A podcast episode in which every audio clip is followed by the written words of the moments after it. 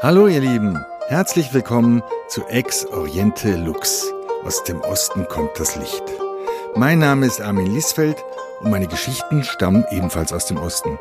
Skurrile Anekdoten, die ihr so vielleicht noch nicht gehört habt. So, ich habe mir heute mal einen Gast eingeladen, den Stefan Meurich. Meurisch. Meurisch, ja. ja. Grüß dich, Stefan. Hallo Armin. Schön, dass du da bist. Freue mich, danke.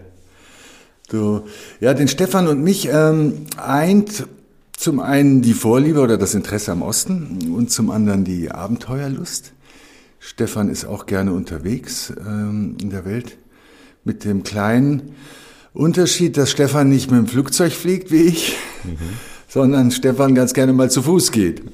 Ausschließlich. Ja, ausschließlich sogar. ja, und ja. zwar ähm, das Krasseste, was er gemacht hat, sind 13.000 hm, Kilometer von München nach Tibet. Also zu Fuß durch 13 Länder. Ja, und ähm, er war vier Jahre unterwegs. Mhm. Und äh, um das alles noch zu toppen, hat er einfach mal kein Geld mitgenommen. Ja. Ja, krass, Stefan. Und das habe ich mir ja nicht ausgesucht. Ich hatte einfach keins. Ja, du hattest einfach keins. Ach so, okay. ich, ich, ich, wollte reisen, hatte aber kein Geld und wollte nicht auf den Tag warten, wo das Geld vorhanden und die Zeit günstig ist. Ja. Ich wollte jetzt losziehen und dann, ja, drei Jahre der Planung und Vorbereitung. Dann kam der Tag, wo ich meinen Job gekündigt habe und meine Wohnung aufgelöst habe, der Rucksack gepackt, 30 Kilo und dann ging es zu Fuß los von der Haustür ja. Und ja, crazy. Ich habe mir das mal äh, bei Google vorhin ausgedruckt, ja. Und ähm, Google hat mir gesagt, dass das, äh, was, hat, was haben sie, warte mal, wo habe ich es denn? Google hat mir angeboten, 191 Seiten auszudrucken. Also Routenplanung. Routen, ah, Routenplanung. Da war dann auch sowas dabei wie in Bangladesch an der dritten Kreuzung bei der Apotheke rechts abbiegen. Wow. Und ja, ähm, Google gibt an, dass du 13.295 Stunden dafür brauchst. Ja? Aha. Und dass man 251.033 Meter bergauf geht und 247.000 Meter bergab. Also, ich bin froh, dass ich das vorher nicht wusste. Hast du nicht sonst, gewusst? Sonst wäre ich nicht losgelaufen. Nein, also ich bin ja 2012 gestartet und da war Google Maps bei weitem noch nicht so entwickelt ah. wie heute. Also da, da siehst du ja heute jeden Feldweg drauf und ähm, alles. Und nein, 2012 war Google Maps nicht so weit. Da hat man halt die Straßen drauf gesehen, aber diese kleinen Waldwege, die ich ja hauptsächlich genommen habe, die hast du da nicht gesehen. Ah. Und ich brauche das auch gar nicht, weil ich musste ja nur wissen, wie komme ich von hier bis zum nächsten Dorf. Ja. Also alle fünf, sechs, sieben Kilometer kommt ja ein Dorf. Und dann hast du einen Weg gefragt. Äh, Natürlich. Wo geht's nach Tibet weiter? Ja, und ich habe nicht gefragt, wie geht's von hier nach Tibet. Da, nein, weiß ja kein Mensch. Aber wie ich von hier bis zum nächsten Dorf komme, das kann mir jeder sagen. Ja, ja klar. Und dann sagt halt jemand, okay, guck mal, da gehe ich mit dem Hund spazieren, da gehe ich joggen, da gibt's einen schönen Waldweg und da kommst du dann irgendwann im nächsten Dorf raus. Und äh, solche Wege habe ich mir gesucht. Ah, weil herrlich. die Menschen, die hier leben, kennen sich ja in ihrer Umgebung aus. Ja. Und da muss ich nicht wissen, wie ich jetzt von hier nach Berlin komme, sondern nur ja. bis zum nächsten Dorf. Das reicht. Und du solltest deine Route vielleicht an Google verkaufen. Du hast nämlich über 1000 Kilometer eingespart, ja? Aha. Du hast wahrscheinlich irgendwelche Abkürzungen genommen. Ich glaube, Google, weil Google schickt dich über Myanmar, Burma, Ach, nein. Äh, Laos, Thailand. Das hast du, du, du bist, glaube ich, nach Bangladesch oben äh, abgebogen. Auch, auch nicht, nein. Ne? Ich bin, also die 13 Länder, um sie aufzuzählen, waren Deutschland, Österreich, die Slowakei, Ungarn, Rumänien, Bulgarien. Dann kam die Türkei, kleiner Schlenker über Armenien und Georgien in den Iran, dann kam ähm, ja, über Pakistan, Indien, Nepal und dann ging es nach Tibet hoch. Ja, ja herrlich. Wie, wie, wie, kommt man auf so eine bekloppte Idee? Der Jakobsweg. Ist mir ja. fast ein bisschen peinlich, das zu sagen, aber ja, ich habe auch mit dem Jakobsweg angefangen. Ja. Ich bin diesen gelben Pfeilen hinterher und habe gemerkt, das macht richtig Spaß. Ja. Nicht, nicht, zu wissen, wo schlafe ich heute Abend, welche Menschen treffe ich. Ich konnte die Sprache nicht. Ich habe 2009, als ich den Jakobsweg gelaufen bin, durch Spanien kein Wort Spanisch gesprochen und das war mein erstes Abenteuer. Ja. Nur den Flug gebucht und nicht zu wissen, wo bin ich heute Abend zu Hause. Und dann halt ein Land sprichwörtlich zu Fuß ja. zu erkunden und den okay. Menschen so nah zu sein und eine Kultur so nah zu sein. Das hat mich echt angefixt. Und dann habe ich auch gemerkt, je näher ich dem Ziel gekommen bin, nach Santiago de Compostela, umso kürzere Tagesetappen bin ich gewandert. Ich wollte da nicht ankommen, ich wollte noch länger unterwegs ja, sein ja. und das genießen. Und dann war ich eben nach sieben Wochen, nach acht Wochen wieder zu Hause, diese 800 Kilometer in Spanien geschafft. Wieder in den Alltag zurück, Job und so und gemerkt, ich möchte auch andere Länder mhm. zu Fuß kennenlernen, ja. durchwandern und Tibet war einfach nur weit weg und da waren viele Länder dazwischen. Und ja. Dann habe ich gesagt, ich gehe dann mal nach Tibet. Ja, ja du, äh, du führtest, also jetzt von außen betrachtest du äh, ein recht bürgerliches Leben. Du, du warst mal Elektriker, Versicherungskaufmann mhm. Mhm. und ähm, ja, das wolltest du ausbrechen oder war dir das alles zu, zu langweilig oder zu geordnet oder? Also ich, auf dem, auf dem Jakobsweg habe ich halt schon gemerkt, was es für einen Spaß macht, eben Kontrolle ein Stück weit abzugeben, eben nicht zu wissen. Ich habe nur einen Flug mhm. gebucht, mhm. ohne zu wissen, wo schlafe ich heute Abend und dann eben aus dem Flugzeug aussteigen, ähm, in den Zug rein ah. und dann komme ich da in diesem winzigen Dorf Saint-Jean-Pied-de-Port, komme ich dann da an und jetzt gucken wir mal, wo schlafen wir denn heute Abend? Und am nächsten Tag auch wieder, ich weiß nicht, wie weit ich heute gehe, ich weiß nicht, ja. in welchem Dorf ich heute Abend ende. Und dann gucken wir mal, wo wir heute Abend schlafen. Und mich aber gleichzeitig auf einem Weg zu befinden, einem Ziel sprichwörtlich entgegenzulaufen, jeden Tag ein paar Kilometer weiter zu gehen, dem Ziel näher zu kommen, ein Ziel zu haben, auf das ich mich zubewege. Mhm. Und auf dem Weg dorthin dieses Abenteuer zu haben, es nicht berechnen zu können, nicht zu wissen, was passiert als nächstes. Das war so eine schöne Mischung von, ich befinde mich auf einem Weg, auf einem Ziel und es, das Abenteuer zu haben. Das war schön und dann komme ich halt hier wieder zurück und dann geht halt alles wieder so in geregelten Bahnen. Ich stehe um neun auf, gehe zur Arbeit, ja. habe um 17 Uhr Feierabend, gehe nach Hause, treffe meine Freunde vielleicht noch, gehe was essen. Ähm, das ist jetzt nicht so abenteuerlich. Also mein altes Leben war nicht so abenteuerlich. Mhm. Und da eben so die Sehnsucht wieder mehr Abenteuer zu erleben, Kontrolle, Kontrolle abzugeben und mich auf was einlassen, was ich nicht berechnen kann. Und das ist für mich die, die Definition von Abenteuer. Mhm. Ich mache mich auf den Weg zu etwas, wo ich keine Ahnung habe, was auf mich zukommt. Mhm. Ein Stück weit. Es nicht berechnen zu können. Ja, nee, das ist schon bei mir auch die, die Antriebsfeder, mich auf Neues einzulassen. Ähm, allerdings, wie gesagt, äh, darf ich, fliege ich lieber. Und ich fliege auch ehrlich gesagt lieber Economy Plus oder Business. Ja. ja deswegen hat mich das jetzt schon ein wenig ähm, beeindruckt, wenn ich, wenn ich diese, auch wenn ich diese Google Maps äh, Liste mhm. da gelesen habe. Das ist mhm. unglaublich. Ja. Und obwohl da stehen als Hindernisse, stehen da nur irgendwie, es sind, äh, was auf dieser Route sind gesperrte äh, oder ja. Privatstraßen und eine Fähre oder Fährstrecke dabei. Ja. Wahrscheinlich waren es ein paar mehr Hindernisse, oder? Es waren richtig viele. Und wo du gerade sagst, Fähre, ähm, wie fange ich an? Ich musste ja durch Istanbul, nein, ich musste nicht, aber ich habe mir die Route so gelegt, dass ich durch Istanbul durch musste. Ja, ja. Ich halt die südliche Route genommen habe, eben über die Türkei. Ähm, bin ich dann in Asien eingewandert.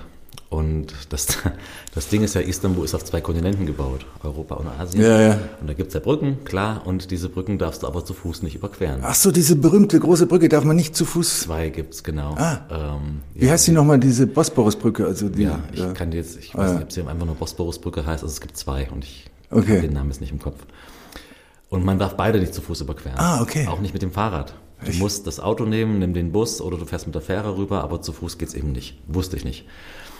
Und Hintergrund ist der, in den 70er Jahren, als man diese Brücken gebaut hat, durfte man noch drüber laufen. Ja. Blöderweise gab es dann viele Menschen, die da runtergehopst sind und dann hat der Bürgermeister gesagt, nee, zu ah, viel okay. Suizid machen wir nicht mehr. Ähm, jetzt steht da halt Polizei und sperrt das ab. Und dann bin ich halt eben zur Polizei hin und äh, habe denen halt erklärt, du, guck mal, ich bin jetzt schon eine ganze Weile unterwegs bis hierher äh, ich verspreche euch, ich springe nicht runter. Ich will einfach nur rüberlaufen und nach Asien. Und habe ich auch dem Bürgermeister erzählt und der hat gesagt, nee, tut mir leid, kann ich nicht machen, äh, geht nicht. Auch wenn ich deine Geschichte toll finde, aber er hat mich nicht über die Brücke laufen lassen. Okay. Und das war echt so ein Scheiß. Ja, jetzt bin ich schon so lange unterwegs, habe schon 1700 Kilometer hinter mir und jetzt stehe ich da vor dieser Brücke und komme nicht rüber nach Asien. Das war echt so ein Nadelöhr. Und dann habe ich drei Wochen gebraucht in dieser riesigen Stadt, 16 Millionen Einwohner, unglaublich groß. Und ich wollte einfach nur weg. Ich mag keine großen Städte. Ah, okay. Also waren irgendwie am Rennen und in Hektik und Stress. Und ich wollte nur sehen, wie komme ich ja schnellstmöglich wieder weg. Und es ging einfach nicht vorwärts. Und dann habe ich einen Journalisten getroffen, der einen Artikel geschrieben hat wo er schreibt, unter Wasser trockenen Fußes von Europa nach Asien. Und ich habe solche Ohren und riesen mhm. Augen bekommen und ich sagte, junger Mann, äh, erzähl mir, worum geht's in dem Artikel, den du da schreibst. Und er sagt, dass die Türkei da seit Ewigkeiten an diesem Tunnel baut, an diesem Bosporus-Tunnel. Ja. Eisenbahntunnel und der wird ewig nicht fertig. Es gibt immer wieder Verzögerungen. Jetzt aber seit zwei Wochen ist der Tunnel so weit dicht, dass man durchlaufen kann. Ah, okay. Und das hat der gemacht. Ehrlich? Und ich habe, ich bin im Kreis gesprungen, sage ich, Mensch, kannst du da irgendwas machen? Ich will nach Asien zu Fuß, möglichst ähm, ohne das Auto zu nehmen. Und er sagt, ja, diese Ingenieure, die kenne ich noch, das sind gute Freunde von mir und hat dann halt zum Telefon gegriffen, hat er angerufen, Jungs, Ah. äh, hier bin ich wieder und habe dann einen Freund neben mir sitzen, der will nach Asien zu Fuß. Könnte der was machen? Und die Ingenieure fanden die Geschichte so geil, dass ich mit meinem Rucksack dann nach Tibet wandern will. Die haben gesagt, Junge, bring deinen Rucksack mit, ähm, wir lassen dich durch diesen Tunnel laufen. Ja. Und das war ein riesen, was sage ich, das war, das war ein Abenteuer. Ich habe ständig gesucht, wie komme ich übers Wasser. Ich Ja. habe nicht auf dem Schirm gehabt, dass es da einen Weg unters Wasser gibt. Wie denn auch? Nee, woher auch, klar. Und dann äh, tut sich da diese Möglichkeit auf, dass ich durch diesen halbfertigen Tunnel laufen darf. Das war genial. Also das. Herrlich. war dann noch abenteuerlicher als einfach nur über die Brücke Ja, zu ja. laufen. Und ich bin so dankbar für dieses Hindernis, für dieses Nadelöhr, wo ich durch musste, weil ich habe so viel gelernt in den drei Wochen auch. Ich war ja ohne Geld unterwegs. Ich Ja. brauchte einen Schlafplatz, ich brauchte was zu essen. Und ich bin dann auf ziemlich kreative Ideen gekommen, wie ich Geld verdienen kann und einen Schlafplatz finden kann in dieser riesigen Stadt. Ja. Ähm, und mit diesem Geschenk bin ich dann weiter. Ja, toll. Also musstest nicht schummeln. Nein, nein. Aber hast du auf der ganzen Strecke irgendwo mal schummeln müssen? Später dann, also schummeln müssen. Also ich habe mir ja das Ziel, alles zu Fuß zu gehen, selber gesetzt. Ja. Äh, gab ja keinen, der gesagt hat, du musst jetzt jeden Meter zu Fuß laufen. Nein, das war ich ja selber. Und später bin ich dann in den Iran einmarschiert, eingewandert. Und im Iran ist halt das doofe Problem, dass du dich nur maximal 90 Tage aufhalten kannst als Tourist. Länger geht nicht. Und ich hätte es jetzt schaffen können, zu Fuß durch den Iran zu wandern. Das waren knapp 4000 Kilometer, glaube ich. Und das in 90 Tagen. Ich hätte da über 40 Kilometer pro Tag zurücklegen müssen. Und das wollte ich nicht. Ja. Weil ich bin bis dahin auf meiner Reise immer langsamer geworden, habe mehr Zeit bei den Familien zu Hause Ja. verbracht, habe mit ihnen gearbeitet, gelebt, die Sprache gelernt. Und dann in 90 Tagen durch den Iran rennen mit jeden Tag 40 Kilometern und mehr noch. Das Was, wollte ich. Das wollte was ich war nicht. dein Maß, eigentlich dein angedachtes Tagespensum? Gab's nicht wirklich. Also wenn ich jetzt, ähm, ich habe es ja ausgerechnet mit dem Taschenrechner. Ja. Diese 13.000 Kilometer, ich wollte es ja in zwei Jahren eigentlich schaffen. Ja. Und dann hätte ich jeden Tag so um die 16 Kilometer laufen müssen. Jeden Tag. Das sind fast vier, fünf Stunden, oder? Du hast gut reden mit einem 30 Oder- Kilo Rucksack okay, okay, drauf. okay, äh, da ja. machst du keine vier, fünf Stunden, da bist du schon länger unterwegs. Okay. Und ja, aber ich habe auch gemerkt, je länger ich unterwegs war, dann durch Rumänien zum Beispiel, Bulgarien, das waren so super nette, freundliche Menschen. Die haben so eine Herzlichkeit, so eine Gastfreundschaft. Die haben gesagt, ja, jetzt ruh dich doch erstmal aus, jetzt bleibst doch mal zwei, drei Tage hier und feier mit uns. Nächste Woche haben wir eine Hochzeit, da kannst du mitkommen und bleib doch mal da ein bisschen. Und ich habe so an meinem Zweijahresplan festgehalten. Ich kann nicht, ich kann nicht, ich muss Ja. weiter. Ich muss ja jeden Tag meine 16 Kilometer schaffen. Und das war blöd, so diese Einladungen abzulehnen am Anfang, weil ich diesen dämlichen Plan hatte. Und je länger ich dann unterwegs war, dann habe ich mehr und mehr angefangen, diesen Plan endlich mal loszulassen und mich auf die Reise einzulassen und die Einladungen anzunehmen. Und dann bin ich halt mal da zwei Wochen versackt in Rumänien Ja. bei einer Familie und habe mit denen gearbeitet, gefeiert und das Leben genossen. Und dann bin ich weitergezogen und dann war ich eben statt zwei Jahre vier Jahre unterwegs. Ich bin nicht jeden Tag gelaufen, um Gottes Willen. Und es gab auch Tage, da bin ich noch fünf Kilometer gelaufen, von einem Dorf zum nächsten. Und dann gab es dann Tee und dann gab es noch einen Tee und dann gab es Mittagessen und dann gab es Kaffee und dann die Frage, wo bleibst du heute, weiß ich noch nicht. Ja, dann bleib doch hier. Also es gab kein fixes Tagespensum. Ausgerechnet waren die 16 Kilometer und am Ende war es einfach mal, So, mal der gar Plan nicht. am Anfang wurde dann ad absurdum geführt. Genau. Ja, Es war der Versicherungsvertreter in dir, oder? Der Deutsche einfach, Der der, Deutsche. Deutsche. Ich habe einen Plan, äh, ich laufe da jeden Tag meine 16 Kilometer und nach zwei Jahren bin ich da und dann mache ich mit, mit meinem Leben weiter. Gehe ich wieder in meinen alten Job zurück und so Ja. habe ich es mir gedacht. Ich wusste ja nicht, was auf mich zukommt. Und das war so ein Geschenk, dann diese Veränderung, die ich selber durchgemacht habe, wie ich mich als Mensch verändert habe, dass Mhm. ich das geschafft habe, diesen dämlichen Plan loszulassen und mich einzulassen Ja. auf dieses Abenteuer, auf diese Reise. Spannend. Und dann eben, ja, auch meine Angst so, ich muss doch immer mal wieder zurückgehen in mein normales Leben und wieder ähm, Geld verdienen und einen Job und wie sieht denn das im Lebenslauf aus und äh, was sollen denn die anderen denken, wenn da halt vier, Was- fünf Jahre nichts, so eine Lücke drin ist und diese Ängste nach und nach abzulegen und zu sagen, hey, ich mache die Reise nur einmal und ich mache sie für mich und das bringt mir doch nichts, wenn ich jetzt da zwei Jahre lang durchstiefel Ja. und mit keinem geredet habe und nicht nach links, nach rechts geschaut habe und die Reise echt anstrengend geworden ist. Und nein, dann sitze ich halt da in Rumänien beim dritten Wodka und, und genieße die Zeit und habe tolle Gespräche und, und davon kann ich heute erzählen, wie schön diese Reise war. Mhm. Das hätte ich nicht, wenn ich da in zwei Jahren durchgerannt wäre. Ja, wahrscheinlich, ja. Und das war eben dieses ja. Geschenk, so diese Veränderung, die ich selber durchgemacht habe, so diesen Plan, diese Kontrolle nach und nach mehr abzulegen und mich einzulassen, zu vertrauen. Du, was haben denn deine, du hast ja bestimmt ein paar Menschen zurückgelassen in München, was haben denn deine Liebsten äh, zu deinem Plan gesagt? Hm. Ich möchte bei meiner Mutter anfangen. Also meiner Mutter habe ich von diesem Plan, von dieser Idee, Idee möchte ich sagen, Plan war es nicht, von dieser Idee nach Tibet zu gehen, das erste Mal erzählt 2009, als ich vom Jakobsweg zurückkam, so ein paar Wochen danach. Habe ich gesagt, so, Tibet liegt weit weg, da liegen 13 Länder dazwischen, die möchte ich gerne zu Fuß durchwandern, ich gehe nach Tibet. Und Mama, ja, ja, ja, ja, mach mal, es passt schon. Ne? War die sowas gewohnt von dir, dass du Nein, verrückte um Sachen machst? gar nicht. Also sie hat es mir einfach nicht geglaubt. Ach so, okay. Also ich war ja vorher eben dieser Versicherungsvertreter. Ja, ja, okay, okay, verstehe. Der bürgerliche ja. Stefan, der halt äh, so abend. Ja, ja. Jakobsweg war mein erstes hm. Abenteuer. Ich habe vorher nichts dergleichen gemacht, äh, überhaupt nicht. Ich war noch nicht mal in den Bergen groß unterwegs. Ich bin hier in München meine Runden gelaufen, so äh, gejoggt, aber sonst äh, war da nichts mit mir, mit Wandern und mhm. nein, nein. Und meine Mutter war einfach völlig, ähm, ja, machst du doch eh nicht. Also so, was, ja. nach Tibet wandern. Also ähm, auf keinen Fall. Und auch mein Umfeld hat so reagiert. Ist so, was ist denn mit dir los? Ja. Jetzt, äh, Jetzt, jetzt spinnt er. Jetzt spinnt er, ja. Jetzt, jetzt, genau. Jetzt bist du einmal den Jakobsweg gelaufen und jetzt, jetzt denkst du, du gehst nach Tibet.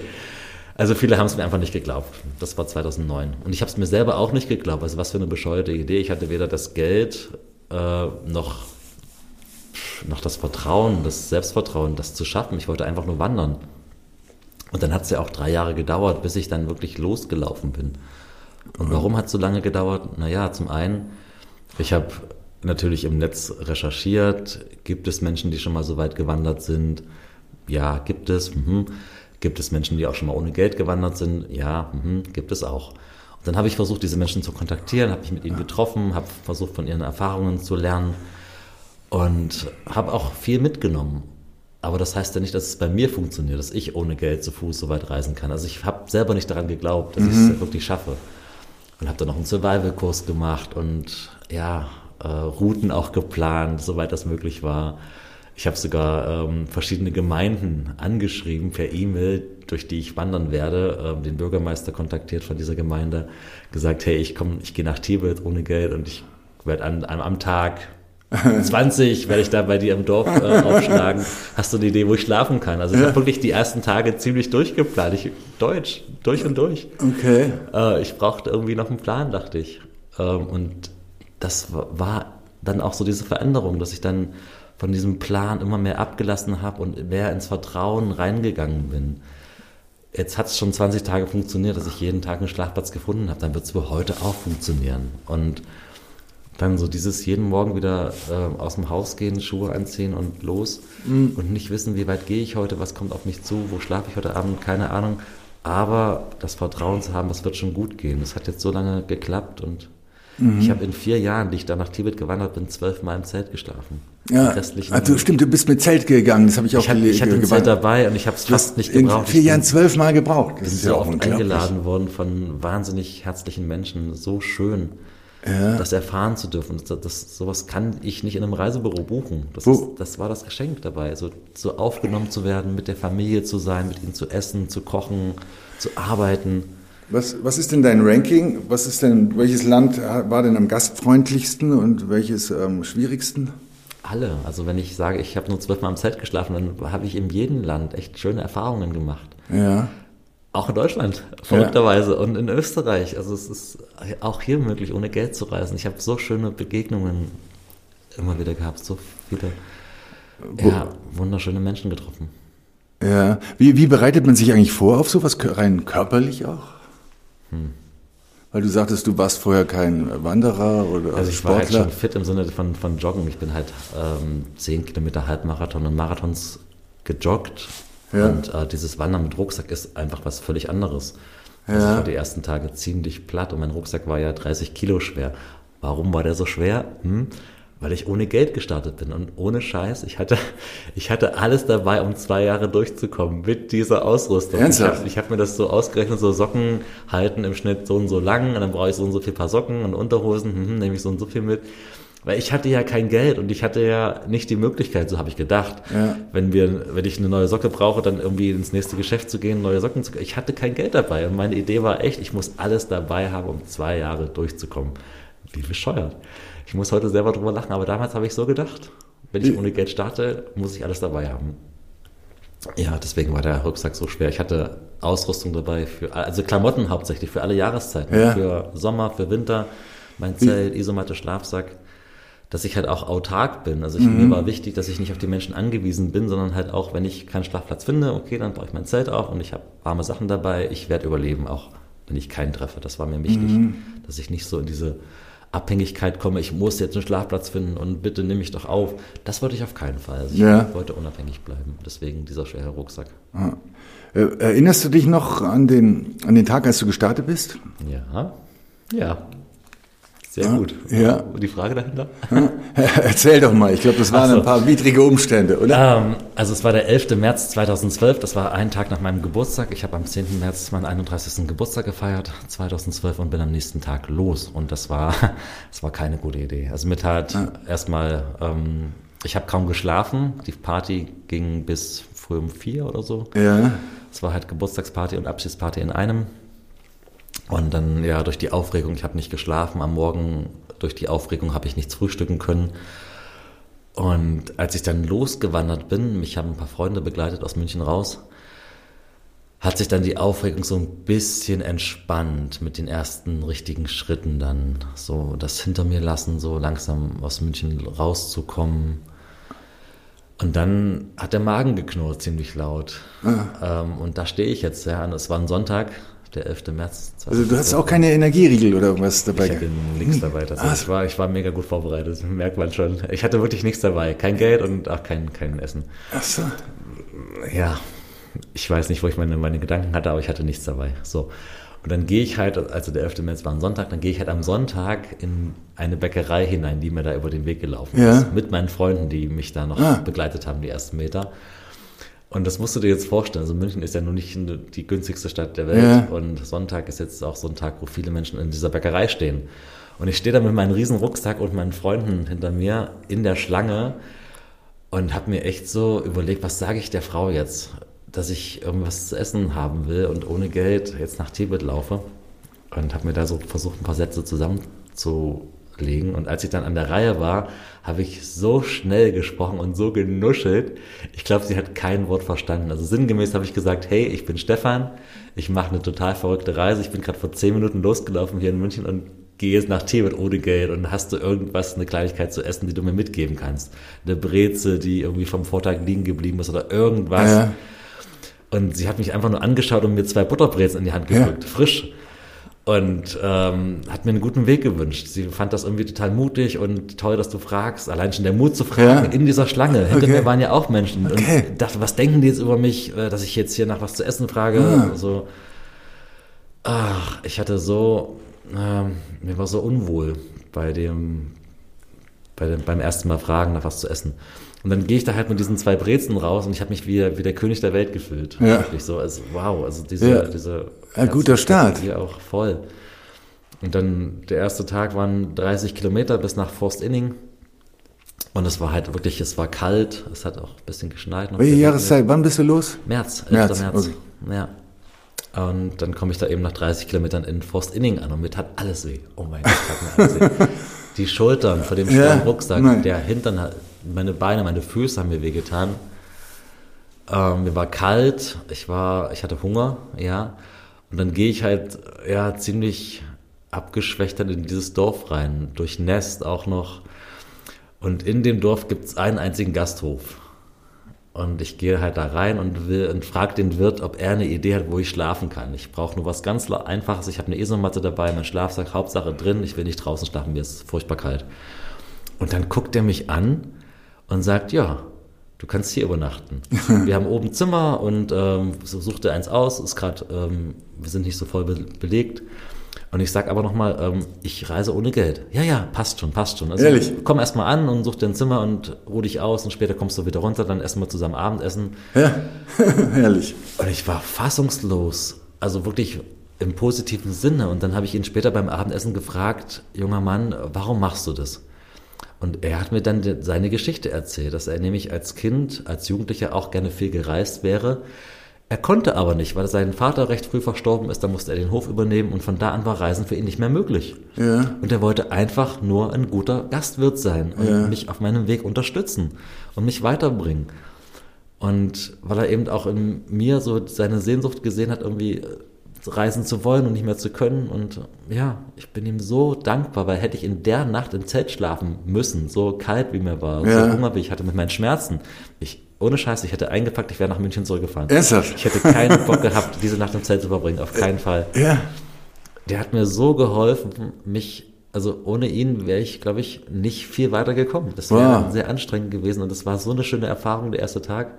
Diese Herzlichkeit, zum einen diese Strapazen, mir tut alles weh, körperliche Schmerzen und dann aber auch dieses aufgenommen werden, sowohl von ja. der Bäckerin als auch dann von dem Wirt.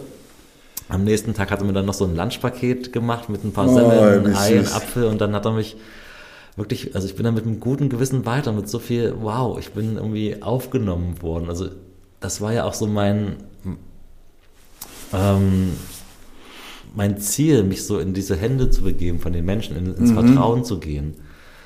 Und das, das, hat am ersten Tag sehr gut funktioniert und auch am zweiten und auch, ja. ich habe mein, mein Zelt das erste Mal, glaube ich, es war nach Tag 100 irgendwo in Ungarn, war ich dann schon, da habe ich dann zum ersten Mal im Zelt geschlafen. Da war es dann schon Mai oder war es dann schon schön warm. Ja. Dann auch kein, kein Ding mehr. Und hast dem Herrn in Forst Inning nochmal ein Dankeschön oder ein Buch zukommen lassen? Ja. Du hast das Ganze ja sei erwähnt, in der Stelle doch schon mal äh, ein Buch geschrieben genau, darüber. das hat er bekommen, ja. Und ich hat gehe dann hat mal auch, nach Tibet. Hat mir auch eine Karte zurückgeschrieben, dass er sich sehr gefreut hat ja? über das Buch. Und er ist auch erwähnt in dem Buch natürlich. Ja. Äh, ja. Tag 1 war ein sehr, sehr wichtiger Tag für mich, für diese Reise. Ja, herrlich. Und, und, das, und das will ich auch sagen, Entschuldige, Entschuldige Armin, also ich hätte diese Reise nicht geschafft ohne all die Menschen, denen ich begegnet bin. Ich bin mhm. ohne Geld gestartet und bin nach vier Jahren da in Tibet angekommen und ich hätte diesen Weg nicht geschafft ohne all die Menschen. Ja. Die mich aufgenommen haben, die mir vertraut haben, die ihre Türen geöffnet haben für mich, die einen wildfremden Menschen reingelassen haben. Und nicht nur das, sondern auch die ihr Leben ein Stück weit mit mir geteilt haben, ihre Geschichten, also ich war da nicht so in dieser, ich bin der krasse Abenteurer und ich erzähle euch mal, was ich so erlebt habe. Nein, es war so ein Eintauchen in deren Leben.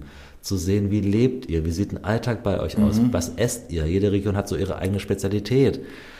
Ähm, das dann, ist, das ja. stelle ich mir schwierig vor. Also ich, für mich jetzt, ähm, ich bin sehr picky mit Essen. Also wenn ich jetzt ein paar Monate in China bin zum Beispiel, oder generell, wenn ich irgendwo länger bin als eine Woche, ich miete mir immer was mit Küche, weil ich muss selber kochen. Ich mhm. könnte jetzt nicht mich von Streetfood äh, mhm. und Frittierten und äh, ich esse ja nicht mal Fleisch. Äh. Ah, okay, ja. Dann wäre dann wär diese Reise sehr schwierig geworden, stell ich mir vor. du konntest nicht wählerisch sein, oder? Ähm, ja und oder? nein. Also ich will noch sagen, dass ich halt so dankbar war für diese Menschen, die halt ihr, ihr Herz und ihre Türen geöffnet haben für mich und mich weitergebracht haben und dass ich genau deswegen diese Reise so unglaublich schätze für diese Begegnungen. Mir ja. ging es nicht darum, jetzt schöne Landschaften zu sehen und, und tolle Städte zu besuchen, so touristisch unterwegs ja. zu sein. Nein, mir ging es um die Menschen ja. und die Kultur zu erfahren, mit ihnen zu leben, mit ihnen zu arbeiten. So wirklich, ich war so oft Teil der Familie. Mhm. Und das war das Schöne, das war das Geschenk dieser Reise. Genau, und Essen, ähm, also ich bin tatsächlich 2012 bis 2016, wo ich unterwegs war, ähm, alles Fresser gewesen. Und ich war auch super dankbar. Also am Ende eines langen Tages habe ich wirklich alles gegessen. Was war das? Hast du mal ein krasses Beispiel? Also krasses Beispiel war, das Schlimmste, was ich essen durfte, war im Iran äh, Schafhirn. Schafhirn, okay. Oh. Ja. Die Schafsaugen gibt es ja auch, glaube ich. Ja, ja, und das ist ja für die was ganz Großes. Und ich mag es einfach nicht. Ja. Was ist, ist nicht meins, nein. Aber wenigstens warm zubereitet, oder? Es ist warm und ähm, ja, es ist nährt natürlich, es hat viel Eiweiß und ich kann es ja. begründen, warum das sicherlich gesund ist, aber es schmeckt einfach furchtbar. Ja. Genau, das war so das Krasseste, was ich gegessen habe. Und ansonsten, ja, nein, viel richtig, richtig Gutes. Es ist einfach, da gehört ja mehr dazu als nur das, was auf dem Tisch ist. Also wenn ich dann im Kreis der Familie bin und um mich fünf, sechs Personen rumsitzen und ich mich gut verstehe und aufgehoben fühle, wohlfühle mit den Menschen, dann schmeckt das Essen auch ganz anders, als wenn ich alleine im Restaurant mir mhm. irgendwas bestelle und dann für mich bin. Das hat er auch noch mit reingespielt, so dieses äh, warmherzige, ich fühle mich hier wohl und sicher bei euch. Und ja, dann hatte halt jede Region ihre eigene Spezialität. In Rumänien die Polenta und in der Türkei ähm, ach, super leckeres ja. Essen, Kebabs und im Iran, Indien natürlich, Nepal. Ach, ich, ich esse, ich esse schon sehr gerne. Ja. Hast du dich körperlich verändert von Anfang bis Ende? Hast du, ich weiß nicht, kamst du schwerer oder leichter zurück? Oder? Ich habe zugenommen tatsächlich. Ja? Ich wollte es nicht glauben, ich habe zugenommen. Also gerade in Rumänien. Ja, wie viel? Nicht viel, so zwei, drei Kilo. Ich habe also, ja, okay. Auch hab ja auch einen wahnsinnig hohen Grundumsatz gehabt. Ja, eben, ja, schweren klar. Rucksack da jeden Tag. Dabei überhaupt zuzunehmen ist ja schon eine Kunst. Und dann noch zunehmen. Also ich weiß nicht, ob ich so verhungert, so verhungert ausgeschaut habe, als ich bei den Leuten ja. vor der Tür stand, aber als die gehört haben, wo ich halt hin will, nach Tibet, und dann. Ja, der arme Kerl braucht Energie, ja. Und, und, das Verrückte, das will ich unbedingt teilen. Das Verrückte war, dass jedes Land seine Vorstellung über das nächste Land hat. Ah wenn ich in Deutschland bin und so erzählt habe von dieser Reise, was ich vorhab und hat dann erzählt, ah, dann gehe ich auch durch Rumänien durch. Ja. Was? Du bist doch wahnsinnig, du kannst doch nicht ohne Geld zu Fuß durch Rumänien, bist du Die irre. Um. Die rauben dich aus, da gibt's wilde Hunde, du kommst da nicht lebend raus. Ja. Das haben Deutsche gesagt. Ja. Und wie ich durch Ungarn gewandert bin, haben die nochmal einen draufgelegt und mir echt die wildesten Horrorgeschichten erzählt, wie gefährlich Rumänien ist. Und dann war ich in Rumänien und dann haben, haben die gefragt, und wie geht's weiter? Ja, da muss ich so durch Bulgarien durch. Oh mein Gott, Bulgarien. Also die sind richtig krass. Also Rumänien ist dann auch richtig, ja. richtig angenehm. Ja, da hast du eine gute Zeit. Aber Bulgarien, da musst du richtig aufpassen. Ja. Und das ging genauso weiter die ganze Zeit. Die, ganze Zeit. die, Bulgaren haben mich vor den Türken gewarnt. Die ziehen dich alle über den Tisch und das Essen ist furchtbar in der Türkei und passt da bloß auf. Und die Türken haben mich vor den Georgien gewarnt, die Georgier vor den Armeniern, die Armenier vor den ähm, Persern, die Perser vor den ja. Indern. Es ging es immer, wird immer gefährlicher, also von der Rhetorik. Noch gefährlicher, noch krasser. Und du siehst mich hier sitzen, ich habe alle Arme und Beine noch dran, ich bin gesund, alle Zähne sind drin. Ja. Mir ist nichts passiert. Nee. Und warum? Hm, das nächste Geschenk dieser Reise war so dieses Bauchgefühl, die Intuition. Es sind immer sehr viele Menschen auf mich zugekommen, wollten mich einladen, wollten mich am, mir am Arm ziehen, irgendwie ja. was zeigen. Und jedes Mal, wenn ich in ein neues Land gekommen bin, habe ich mich gefühlt wie so ein kleines Kind. Ja. Ich habe die Leute angeguckt und die haben was erzählt und ich habe kein Wort verstanden. Mhm. Und in dem Moment, wo ich die Sprache nicht verstanden habe, habe ich viel mehr auf die Körpersprache geachtet. Ja. Die Gestik, die Mimik, wie sie sich verhalten, die Sprachmelodie. Und dann war es mir innerhalb von ein paar Sekunden möglich zu entscheiden, aus dem Bauch heraus, ob ich der Person vertrauen kann oder nicht. Mhm. Und das kannst du auch, oder die, die Zuhörer, wenn ihr mal so Fernseh guckt und dann am besten irgendeine Politiksendung und dann macht man den Ton aus. Mhm. Ihr könnt, glaube ich, innerhalb von ein paar Sekunden für euch entscheiden, ob der da einen Scheiß quatscht oder nicht. Ja, ja. Einfach nur, wenn ihr diese mhm. Person beobachtet, wie sie sich verhält. Und auf diese Art und Weise hatte ich wirklich keine schlechte Erfahrung mit Menschen. Mhm. Weil wenn jemand auf mich zugekommen ist und mir irgendwie am Arm gezogen hat und gesagt hat, ja, du kannst bei uns übernachten, heute Nacht komm mit und wir zeigen dir was. Und, und ich hatte aber dieses komische Bauchgefühl von, äh, da passt was nicht, irgendwas ist da schräg. Dann habe ich gesagt, nein, danke, ich komme schon klar, ich suche mal was anderes. Und auch auf dem Heimweg, ich bin ja per Anhalter dann zurück, diese 13.000 Kilometer, ähm, ich bin nicht bei jedem eingestiegen. Mhm. Es haben viele angehalten, ja komm, spring rein und bis zur nächsten Stadt äh, passt schon. Und ich sage, nee, da ist irgendwas, passt da nicht. Mhm. Dann habe ich gewartet auf ein... Also deine auf, Intuition wurde geschult dadurch? Voll, ja. absolut, ja. Hattest du vorher das, das nicht so gespürt? Weniger, glaube ich, weniger. Ja. Ähm, oder, du hast vielleicht nicht so drauf gehört, oder? Ja, ich musste es nicht, stelle ich mir vor. So im Alltag, der halt so ja. geregelt ist. Ähm, 13 Uhr kommt der Bus, dann fahre ich zur Arbeit und dann, mhm. da ähm, ist das nicht so, brauche ich das nicht so. Aber da draußen in dieser gefährlichen Welt, ja. in Anführungszeichen Spaß, ähm, da schon, gehe ich jetzt links lang, gehe ich rechts lang, so Bauchgefühl, Menschen kommen auf mich zu, ich verstehe die Sprache nicht, kann ich denen vertrauen? Und ich habe mich so oft in deren Hände begeben. Es kamen einfach immer wieder Menschen auf mich zu und ähm, die haben mich dann in, in, ihre Welt mit reingenommen. Mhm. Und ich war voll im Vertrauen, weil ich habe ja wirklich, gerade wenn ich in, in, in, dem, in dem Land noch neu war, die Sprache nicht verstanden habe, und ich bin mit den Menschen mitgegangen, ohne zu wissen, wo gehen wir jetzt hin, wie geht der Tag weiter, kann ich bei denen immer nach. Ich wusste nix. Und das war, und das hätte ich nicht machen können, wenn ich ihnen nicht vertraut hätte. Ja. Dann hätte ich gesagt, nee, ja. danke, äh, irgendwas passt nee, nicht. klar. Nee, nee, solche Erfahrungen habe ich schon auch gemacht, also vor allem auch in China. Und ich hatte das Gefühl, ich weiß nicht, vielleicht äh, hast du das ja auch erlebt, dass ich einen, Vorteil hatte durch meinen deutschen Pass. Also dass mhm. Deutsche sehr, sehr hohes Ansehen genießen und ich ja. teilweise, also es war schon rassistisch teilweise auch, ja, weil sie sagen, ah, Deutsch, gut, ja, mhm. und ähm, ja. Weil gerade die Chinesen, wir verkörpern so viel von dem, was sie selber gerne erreichen möchten. Ja. Hast du das auch erlebt? Ja, sehr, ja? sehr oft. Also ich bin wirklich das sehr ist ein Door-Opener? Wie, wie, ein König behandelt worden, ähm, weil ich Deutsch bin. Deutschland, ja, ja, gut und genau. Und ähm, äh, ich stelle mir vor, ich wurde als ungefährlich wahrgenommen. Zum einen, weil ich halt nichts hatte, außer meinen riesen Rucksack. Ich war sehr nahbar. Und deutscher Pass, wenn sie so gefragt haben, wo kommst du her? Deutschland, ah ja, äh, komm rein. Ja. Das ist, manchmal war es mir unangenehm, tatsächlich dann mit der Begründung Deutsch zu sein, dann reingelassen ja. zu werden. Und was, was wäre gewesen, wenn ich Rumäne gesagt hätte oder Pole oder keine Ahnung was? Ja. Wären dann auch so viele Türen aufgegangen. Und hm, ich würde es gerne mal aus. Also viele fragen mich. Ich habe viele Freunde aus, aus eben auf dieser Reise kennengelernt und die hat auch gefragt werden, ja, ich bin Iraner und meinst du, diese Reise wäre für mich auch möglich? Und ich weiß es nicht, ich kann es nicht beantworten. ja. Ich glaube, also, dass halt ein wichtiger Teil ist, wie du selber wirkst, wie du auf die ja. Menschen zugehst. Und ich möchte glauben, dass der Pass nicht entscheidend ist. Also ah. ich möchte diesen Glauben gerne beibehalten. Ja, ich weiß, was du meinst. Also in, in China muss ich schon sagen, also auch wenn ich es genieße und wahnsinnig tolle, äh, herzerwärmende Sachen erlebt habe, ich bin mir sicher, dass gewisse Nationalitäten das nicht erleben würden wie ich. Ja. Also zum Beispiel, ja. so, so hart es klingt, Schwarze sind zum Beispiel gar nicht äh, äh gelitten in China. Ja? Mhm. Also da sind sie sehr ängstlich äh, und vorsichtig. Ja. Äh, aber mir ist so viel, auch mir sind schräge Sachen auch passiert. Also von mir wollten sie auch, also zwei Frauen wollten ein Kind von mir. Weil ihre ja. beste Freundin hatte ein Mixed-Baby von einem Stuttgarter ja. und, ja. Äh, und ähm, ich wäre auch einmal fast verheiratet worden. Das ja. ist klar, also, ja.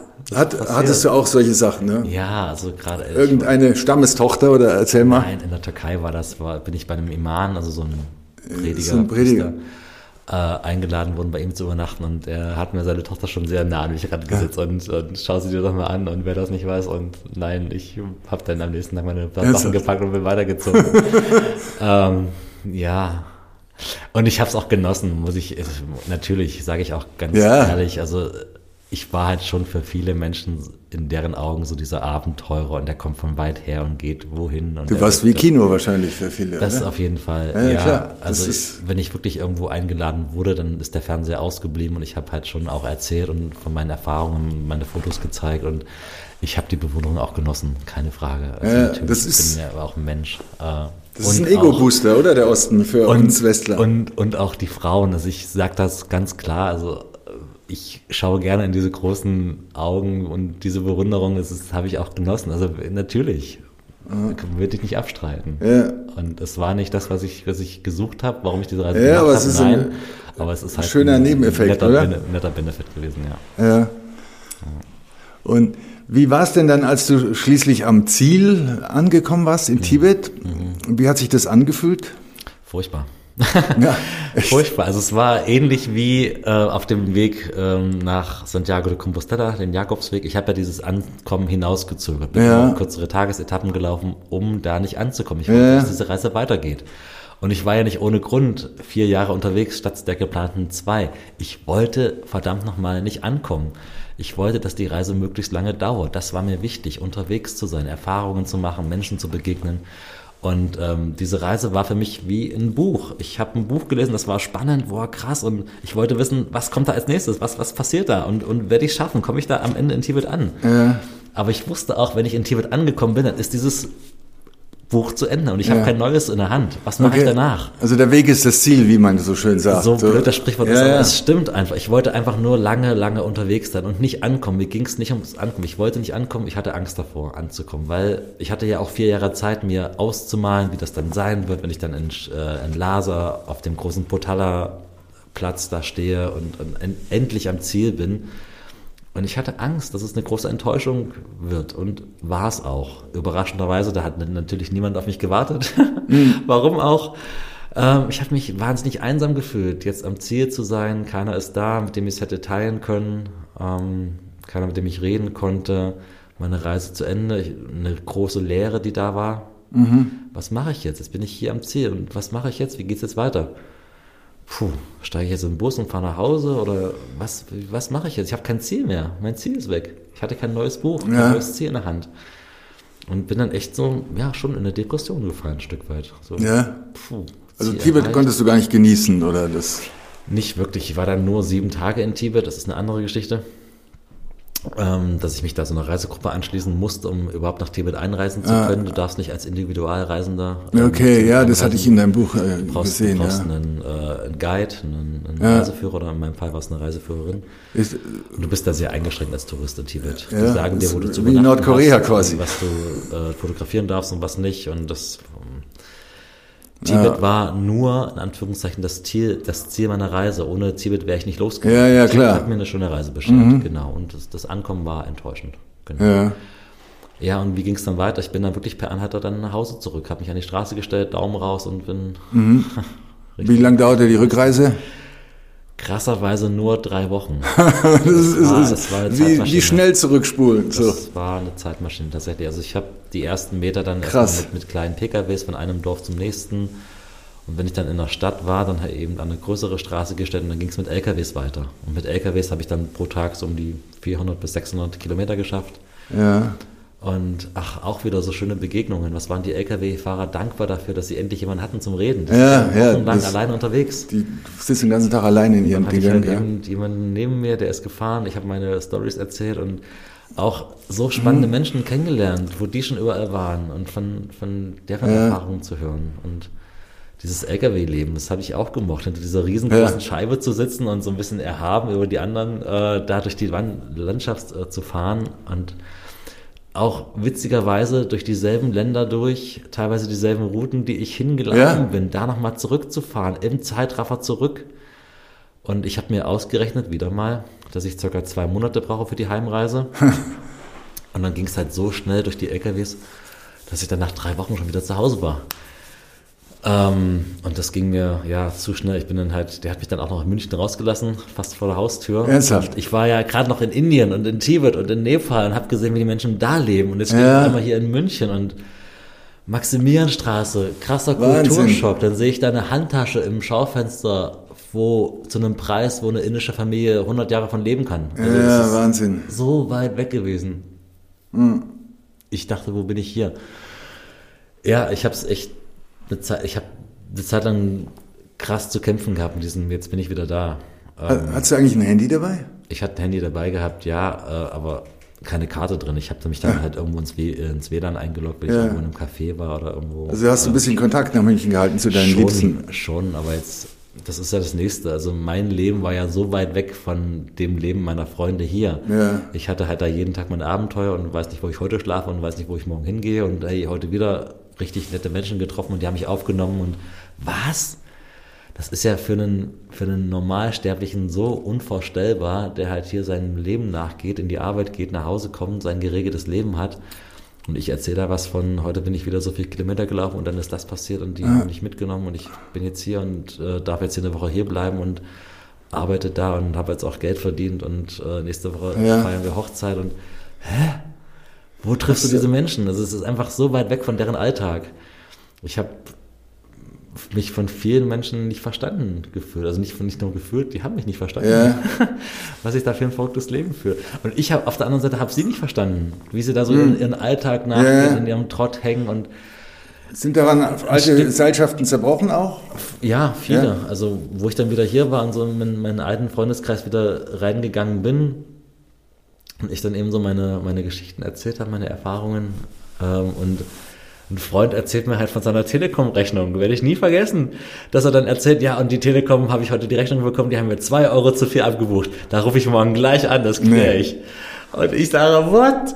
Das echt jetzt? Okay. Und es war einfach so weit weg von meiner Realität. Und ich, wie gesagt, ich habe halt viel Scheiß auch gesehen, Indien und, ja. und, und, viel Leid auch. Und, und der erzählt mir was von zwei Euro Telekom-Rechnung. Mhm. Ah, also viele Freundschaften sind auseinandergegangen. Und das ist auch, bin ich traurig drum, weil wir hatten vor meiner Reise viel Gemeinsamkeiten, sind halt in, mal wandern gewesen und ja. zusammen laufen und waren halt in der, in der Wirtschaft was essen, was trinken und äh, es passt einfach nicht mehr. Bei vielen ja. hat es einfach nicht mehr gepasst. Und dafür sind andere neue Menschen ja. dazugekommen, die sich ja. fürs Reisen interessieren, die ähnliche Interessen haben, ähm, mit denen ich jetzt mhm. abhänge und Ja, also ja. man kann sagen, du bist ein anderer Mensch als vorher. Absolut, ja. ja. Also Reisen, also mich, ich habe mich sehr verändert. Ja. ja. Ja, nee, das hört man ja jetzt überall raus. Ne? Ich hätte mich auch vorher nie hier vor dem Mikrofon gesetzt und was erzählt. Ich war vorher mega schüchtern. Auch ja. so Vorträge halt. Ich habe Schule Glaubt man gar nicht. Mittlerweile glaube ich, du, du, hältst Vorträge. Also ich meine, ja. ähm, sei an der Stelle erwähnt, auch übrigens der Stefan, Stefan Meurisch nochmal deutlich, hat ein Buch geschrieben über seine Abenteuer. Das Buch nennt sich äh, Ich gehe dann mal nach Tibet ist im Knesebeck Verlag erschienen mhm. und dort auch erhältlich und auf Amazon und was ja. weiß ich wo überall. Ja. Ähm, sehr schön äh, erzählt, auch mit Bildern und ja, parallel auch ähm, könnt ihr auch in meinen Blog reinschauen, da werde ich auch ein paar Bilder von äh, Stefan zeigen und von seinen Abenteuern. Mhm. Also ich kann es nur empfehlen, es ist eine tolle äh, Lektüre. Mhm. Und ja, mittlerweile ist aus dem schüchternen Stefan einer geworden, der auch Vorträge hält. Und ich, sehr, was sehr machst du noch sogar. alles? Sehr gerne. Also wie gesagt, als Kind habe ich Schule gehasst, so vor die ja. Klasse treten und irgendwie was vortragen, Gedicht oder ja. irgendwie Matheaufgaben vorrechnen. Nein, äh, bitte, wann kann ich nach Hause gehen? Und jetzt eben, jetzt genieße ich das tatsächlich, so auf der Bühne zu stehen und von meinen Abenteuern zu erzählen. Ja. Ähm, ja, ich mache es einfach sehr gerne. Und auch dann die Menschen, die dann auf mich zukommen und sagen, hey, ich war vor, keine Ahnung, vor 30 Jahren habe ich eine ähnliche Reise gemacht, bin dann mit dem Auto nach Indien runtergefahren. Und die waren damals schon so gastfreundschaftlich. Und es ist so ja. schön zu hören, dass jetzt 30 Jahre später ja. die Menschen immer noch so sind. Und ich habe mich so mitgenommen geführt auf seine Reise und äh, schön zu hören, dass es immer noch so ist, ähnlich wie es wie ich es damals erlebt habe. Also das nähert dich jetzt schon zehn Jahre oder was? Äh, ja. ja. Ja, also vor zehn Jahren habe ich die Reise gestartet und mit den Vorträgen habe ich angefangen 2016. Mhm. Und du hast ja, glaube ich, andere ähm, äh, kleinere Trips auch äh, gemacht mittlerweile. Also ich meine, was heißt klein? Die, für unser für unser eins sind die immer noch groß genug, aber ähm, ja. ja, Stefan, äh, äh, gehen da die Ideen, glaube ich, nicht aus. Gell? Ja. Sag, was ist, was ist denn, wie viel, wie viel Paar Schuhe hast du denn verbraucht? Ach komm, Armin, nee, hm? bitte, jetzt wirklich, diese, ich weiß es nicht, also ich glaube, es waren fünf Paare, also ich, ich, äh, äh, also die Fragen bis dahin waren richtig gut, und jetzt kommt so die, die klassische Standard, mir ist diese Frage so oft gestellt ja, worden, die, die, die, diese Schuhfrage, also wenn ich einen Vortrag mache, irgendwann kommt die Frage immer, ja. irgendwann stellt jemand diese Frage. Das ist naheliegend. Äh, ja, aber ähm, ich weiß hm. es nicht, also ich habe Schuhgröße 46, das ist das Problem und ab Türkei, Ostwest, aufwärts gibt es diese Schuhgröße nicht mehr.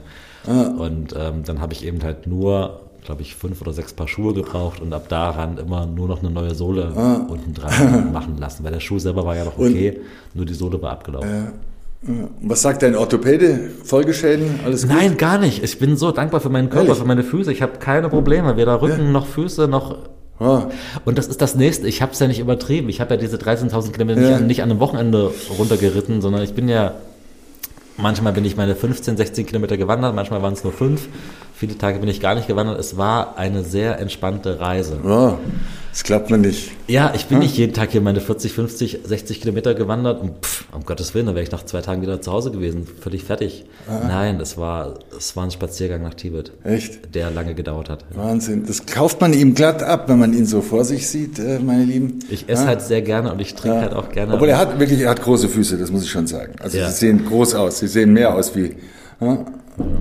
Also wenn ich, ja. Viele, ja. Ich habe viele Pausen gemacht auch. Ich war wirklich sehr, also dieses von einem Dorf zum nächsten wandern, das kann sich vielleicht jemand vorstellen. Das, da macht sich keiner kaputt, wenn man jetzt fünf, mhm. sechs Kilometer von einem Dorf zum nächsten wandert, dann kurz ausruhen, hinsetzen, einen Tee trinken und dann schauen, gehe ich weiter oder bleibe ich heute hier. So ungefähr ja. ich meine Reise überschreiben. Ja, super. Stefan, du, ja, vielen Dank, dass du äh, uns hast teilhaben lassen an deiner außergewöhnlichen Reise. Danke. Ich finde das jetzt sehr inspirierend alles. Schön. Und ähm, ja, vielleicht hm, ist das auch mal äh, ein Gedanke wert, ob ich nicht auch mal nach Shanghai gehen soll. Das ist die gleiche Entfernung. Es gab jemanden hm? oder gibt jemanden, Christoph Rehage, der von China äh, nach Hause läuft, nach Deutschland. Ja. Der ist schon viele Jahre unterwegs, hat auch mal immer wieder unterbrochen seine Reise, aber Mhm. Äh, den kann man mal verfolgen, wenn man möchte. Ja, ja vielleicht mache ich das mal. Oder, oder vielleicht auch nicht. Ja. Oder wahrscheinlich eher nicht. Ja, wahrscheinlich eher nicht. Okay, mein Lieber, vielen Dank. Ja? Danke dir, Armin, für die Einladung und äh, für deine Zeit. Ja, Hat Spaß gemacht. Ich danke. Danke. So, ihr Lieben, das war's für heute. Falls es euch gefallen hat, das Ganze gibt es auch als bebilderten Blog zu finden unter armin-lisfeld.com. Und falls es euch nicht gefallen hat, dann tut's mir leid. Aber bitte sagt's nicht weiter, okay? Danke. Ciao, Servus.